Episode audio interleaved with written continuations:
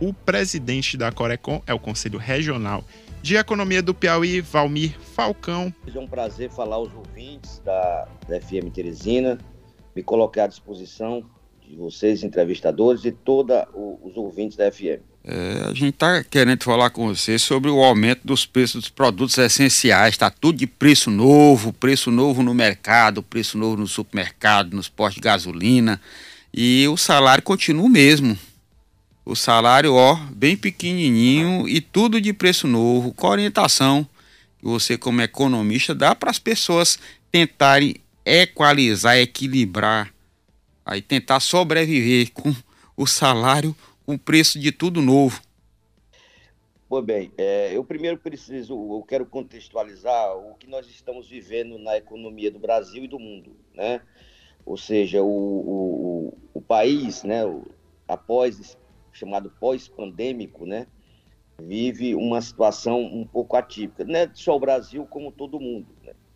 O ano passado, embora nós tivemos uma retomada do nosso produto interno bruto, mas a nossa inflação chegou a 10,06%. Ou seja, não adianta a gente ter um crescimento com inflação, né?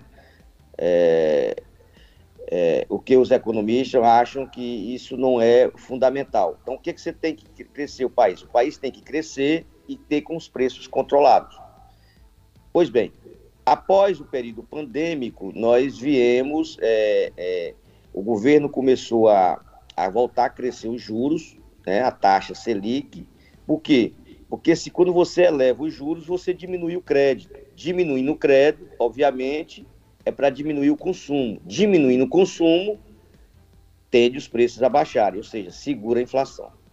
Mas a economia não é uma ciência exata, ela tem variáveis. E essas variáveis vai depender muito de mercado e do reflexo e do mercado externo.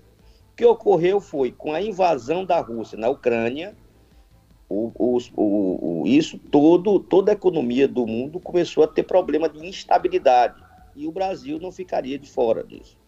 E principalmente isso depois que a Petrobras anuncia um, um, uma lucratividade e depois vimos que é, nós, nós não somos autossuficientes no petróleo. Nós produzimos petróleo e mandamos refinar fora. Com esse refino fora, o preço volta em dólar. Então, tudo começa a aumentar. Por quê, Luciano? Porque o nosso modal é o modal rodoviário. A gente não tem, como na Europa, nos Estados Unidos, um transporte ferroviário ou aquaviário. Então, tudo depende do transporte, digamos assim, de carretas, de óleo diesel. E isso termina impactando nos preços de todos os petróleos.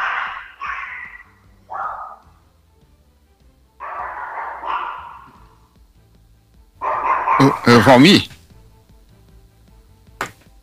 Temos aí. Tem, temos uma participação canina. é, Valmir. É, eu tenho, eu tenho dois aqui que são impossíveis. Esse também não estão gostando muito dessa inflação e aumento de preço, não. A ração deve ter subido. é... Com certeza. Isso aí eu já, já subiu 20%, Luciano. Pois é, Valmir, é exatamente nesse ponto que a gente quer tocar. Quando aumentou o preço do combustível, aumentou o preço do gás, aumentou o preço dos alimentos, e aí a gente, antigamente a gente fazia substituições, né? Um alimento está mais caro, você substituía por outro mais barato, e agora o que a gente está vendo é que não há essa substituição. E com aumento do gás, por exemplo, principalmente quem come fora, por exemplo, quem é, vai para self-service, quem come é, de quentinha, tudo vai ter preço novo. Aumentou o preço dos alimentos, aumentou o preço do gás. Então, é um impacto direto no bolso. Além disso, você vai ter o combustível, né? Nós temos um sistema de transporte caótico em que as pessoas têm que buscar uma alternativa para se, se deslocar. E nesse deslocamento, com o aumento do preço do combustível, também vai ficar mais caro. E a alternativa que temos é o quê? Fazer o quê? O que o, que o, o consumidor tem que buscar são buscar alternativas, por exemplo, é, determinados produtos, depende da safra, da entre safra, então você tem que buscar alternativas de. Por exemplo, aqui em Teresina nós temos um, um nosso setor de transporte muito deficiente. Então, uma das alternativas seria, trans, seria usar o ônibus, usar o. Nós não temos metrô, muito metrô deficiente. Então, termina impactando no nosso orçamento doméstico. A questão dos supermercados, eu acho que há uma diferenciação de preço de um para outro. Você termina, tem que procurar é, buscar alternativas de preço que não sejam acelerados. É, a questão de, de, de, de, comer fora ou não, isso aí depende, às vezes, muito do, do, do, do da situação, do contexto, você mora, às vezes, perto. Mora... Então, assim, o que, que eu vejo que o consumidor tem que buscar? São buscar situações que sejam mais favoráveis do ponto de vista do seu orçamento doméstico. Principalmente, Luciano, em dois setores que impactam muito no orçamento, que é a alimentação e é o transporte, e é o combustível, como também é a própria energia elétrica, né? Você falou do gás de cozinha. O gás deu uma disparada muito grande de preço, porque o governo não conseguiu o que ele sempre previa quando Paulo Guedes assumiu a, a, a parte da economia, que seria o preço do gás mais barato. Ele não conseguiu é, resolver o problema do gás com a Bolívia e isso terminou impactando no preço doméstico, ou seja, o, o preço do gás está tá seguindo o preço é, dos combustíveis, da, da, da gasolina e do óleo diesel. Eu lhe falei da, da história da alimentação, de comer fora, porque normalmente se o transporte é caro e a pessoa vai para trabalhar em dois turnos, ela não vai ter condições de estar tá voltando para casa para almoçar e depois voltar para o trabalho. Então, a opção melhor seria comer é, perto do local do trabalho. E isso tem um custo. A maioria das pessoas fazem come de quentinha, né, ou vai para o self-service. E com o aumento do preço dos alimentos e com o aumento do preço do gás, aí você vai ter um duplo é, aumento nesse, nessa alimentação, além do transporte que é deficitário, como você já falou. Aí é que tá, a pessoa vai ter que procurar alternativa para o transporte e, além disso, é, nós temos essa situação em que, quando vai comprar gêneros alimentícios, a pessoa vai ter que sair procurando. Não tem um feirão que acontece, ou, ou terça, quarta ou quinta-feira, em alguns supermercados, vai ter que sair o pinga-pinga buscando o essencial para se alimentar durante a semana, durante um mês, porque o preço realmente está uma coisa exorbitante. Antigamente Exatamente. a gente dizia Aí que. Você fala, nós temos a cada vez, Luciano, o brasileiro, o consumidor, ele está vendo a sua renda diminuir. Porque o salário ele não tem o reajuste necessário na mesma proporção da questão dos preços. Então, cabe, como eu falei, cabe ao consumidor buscar fazer o seu planejamento para não estar. Tá. Não é à toa que nós estamos ainda no alto índice de endividamento das famílias brasileiras. Justamente por quê? Porque o impacto da renda, ou seja, a nossa desvalorização da nossa renda, ela tem um, um, um, um uma aceleração muito rápida em relação à questão é, da própria inflação, questão dos preços, né? Então, assim, os instrumentos que é, o PROCON, que são é, condições de você conseguir desacelerar ou então colocar inibição nesses preços, ele não tem funcionado. Por quê? Porque geralmente são cartéis que terminam é, fazendo é, com que os preços chegam a determinadas situações que não cabe ao consumidor buscar alternativa, porque os preços estão muito ajustados no, naquele mesmo nível de patamar.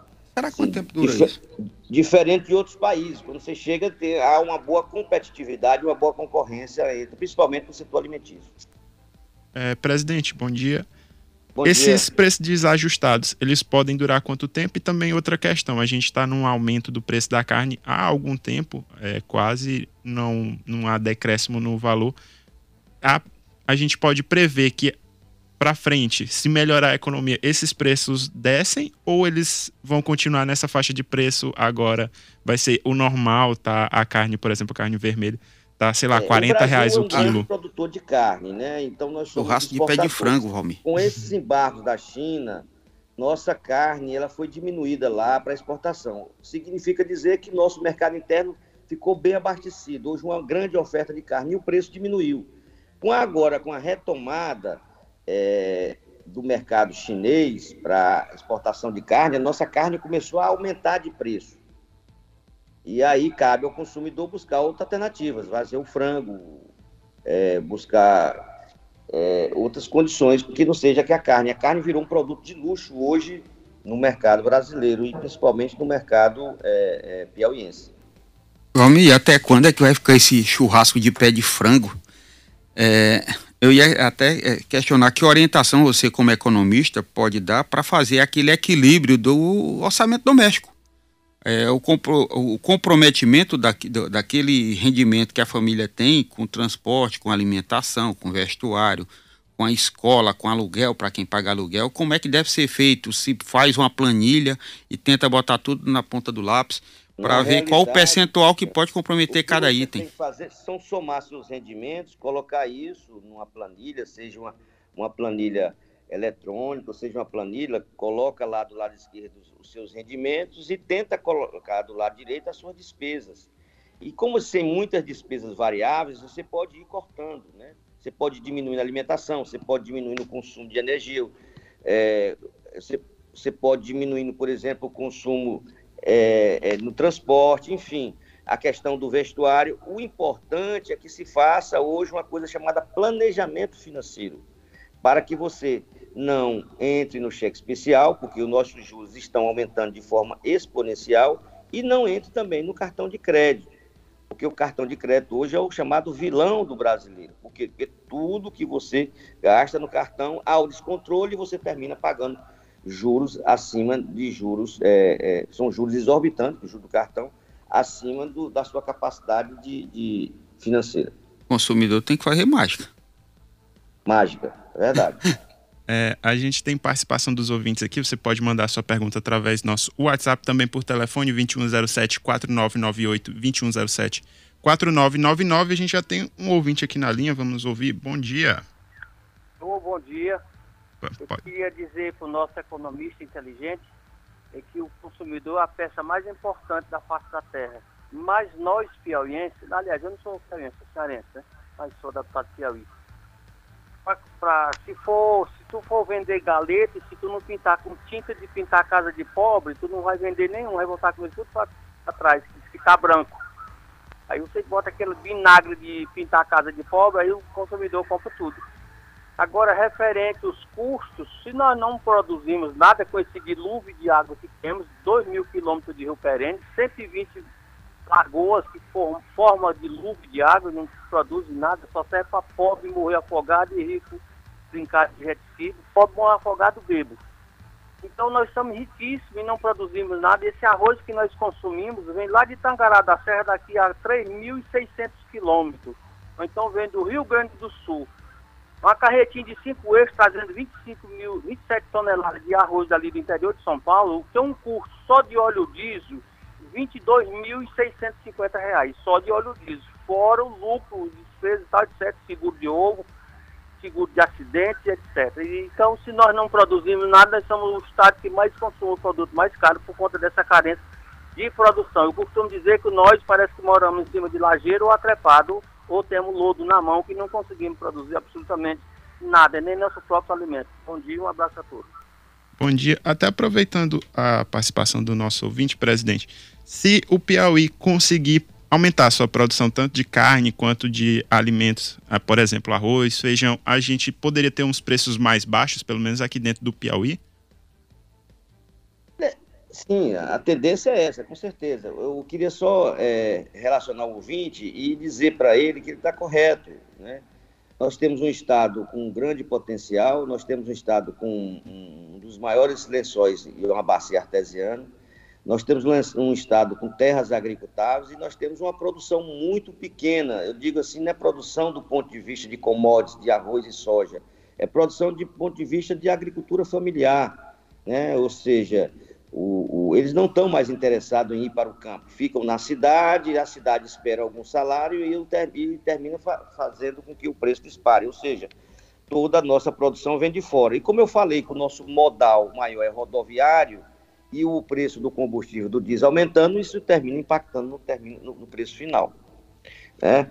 Com relação à questão da sua pergunta, né, é, é, é, eu acho assim, o, o que é que a gente precisa na realidade? A gente precisa é um incentivo que haja uma produção local para que os preços diminuam, porque todo preço, todo o produto que é transportado, que é ele termina sendo impactado pelo preço do combustível. E isso não é bom.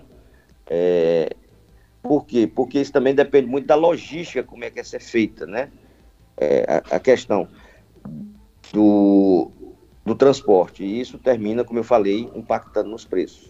É, Valmir, a Rússia soltou uma bomba lá na Ucrânia e ela explodiu aqui. O consumidor brasileiro é que está pagando o pato. Você acha que enquanto durar essa guerra entre Rússia e Ucrânia, que afeta o valor de petróleo, do trigo, de outros insumos. Nós vamos continuar com essa, essa instabilidade econômica por aqui, vai, ainda essa oscilação de preços e dificuldade no acesso, principalmente das pessoas mais carentes aos produtos né, essenciais. Exatamente, não deixa de impactar, até porque nós vivemos num mercado que há interferência do mercado externo. Só para você imaginar, é, todo o prognóstico da Rússia hoje, a Rússia vai, para recuperar a sua economia hoje, ela vai demorar 30 anos. Né?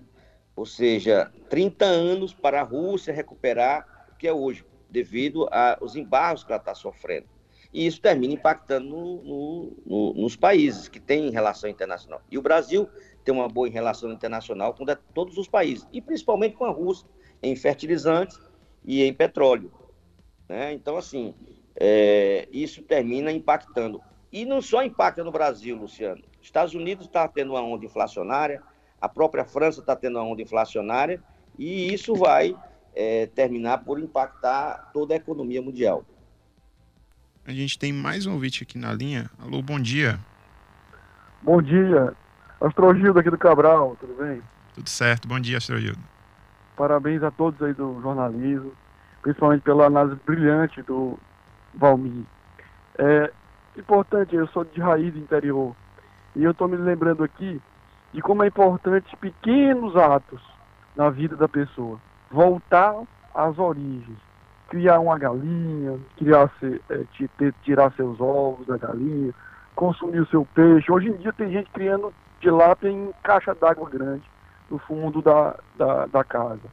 Então, existem alternativas que as pessoas têm que acordar e se, se desprender do comércio, do consumo acelerado. Porque você vai trocar seu carro se seu carro está bom. Você usa um carro 10 anos. Então, existe toda uma. Para que, que você quer cartão de crédito? Quebre cartão de crédito. Não use cartão de crédito. Então, meios de transporte para distâncias curtas, bicicleta. Então, as pessoas têm que quebrar paradigma, comprar roupa de dois em dois anos, usar, usar até antes de rasgar.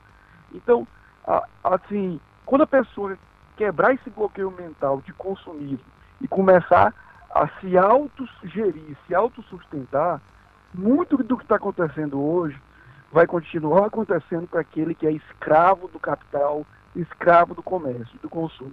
Para aqueles que estão gerando sua própria riqueza devagarinho, sem falar para ninguém, principalmente no campo, estes terão uma grande vantagem frente aos demais. Minha participação, bom dia a todos, parabéns pelo jornalismo.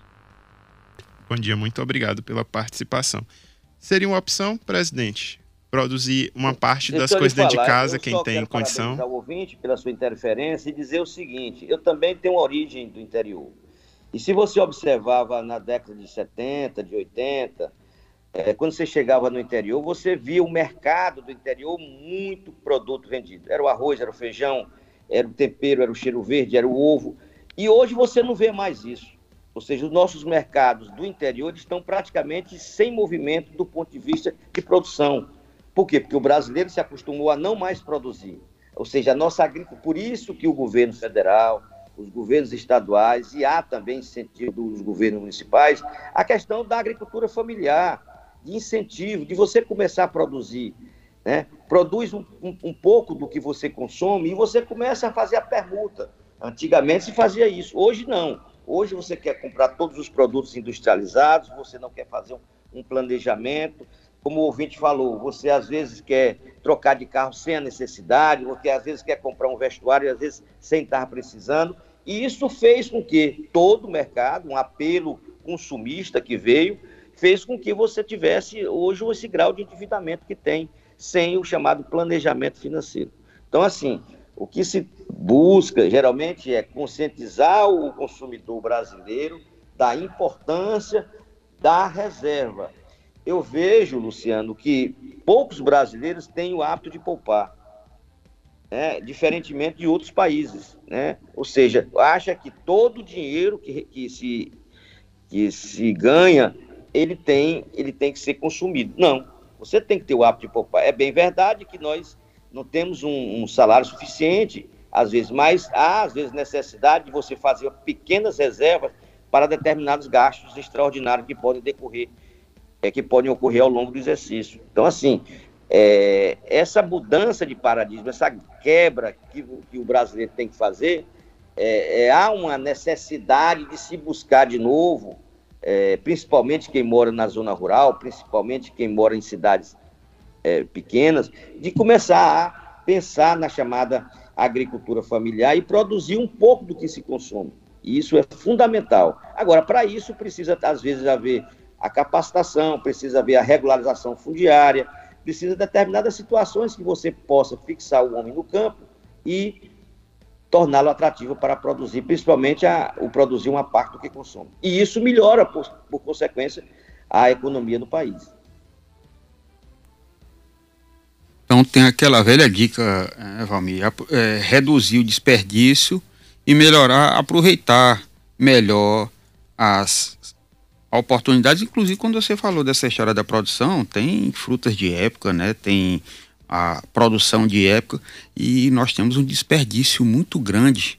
Eu não falo nem só aqui no Piauí, não, no Brasil todo. O brasileiro, como nunca teve uma situação de guerra, nunca enfrentou uma situação de fome, de destruição, não tem o hábito do aproveitamento melhor de tudo, não é? Eu não falo nem só de alimento. E nós temos um desperdício muito grande, que deveria haver um melhor aproveitamento de produtos e de insumos. É uma é bem... recomendação que deve ser dada, né? É bem verdade. O índice é muito alto de desperdício, né? E, e, o nosso reaproveitamento é muito, muito pequeno do que se poderia ser reaproveitado, é, digamos assim, tanto no ponto de vista da alimentação, né, que pode ser reaproveitado algo, ou do ponto de vista é, é, do dia a dia, de determinadas situações que poderiam ser reaproveitadas, né? Então, assim, o que eu vejo é que a, é, nós temos refém desse apelo consumista, né, que veio aí da, da, dos Estados Unidos e que tudo é descartável e que nada pode ser reaproveitado. E isso terminou por atingir aí é, o nosso dia a dia do brasileiro, né? Que nós temos um país essencialmente que veio da produção, né? Se você pegar a origem do país, nós temos um, um país colonial, mas que, a, não foi industrializado de forma rápida, mas a, a, nós, digamos assim, a nossa tendência consumista ainda é muito alta em relação ao que poderia ser reaproveitado ou produzido de forma, digamos assim, internamente. Eu não vou tentar politizar aqui a situação, não, mas você acha que esses programas assistenciais é, acomodaram ainda mais o, o brasileiro, o piauiense, é, ficar esperando por, por uma ajuda, aquele famoso adjutório do governo, é Bolsa Família, é auxílio emergencial, isso criou uma certa comodidade, uma acomodação em relação à produção? Não, não tenha dúvida, Luciano. Isso terminou trazendo um certo comodismo ao, ao, ao, ao brasileiro e, e, sobretudo, ao nordestino, né? Porque a maioria do Auxílio Brasil vem para o Nordeste. Ele tem um, um, lado positivo, que é o lado da questão da pobreza extrema, da absoluta, né? Você, aquela, aquela questão, como é que você vai conseguir produzir se você está com fome? Né? Por outro lado, tem. Mas, por outro lado, ele criou um, um certo, uma certa acomodação é, principalmente para as pessoas que poderiam trazer. Por isso que o homem saiu do campo e veio para a cidade. Então, é, houve aqui uma favelização, é, um aumento dos bairros da cidade e tirou o homem do campo. Né?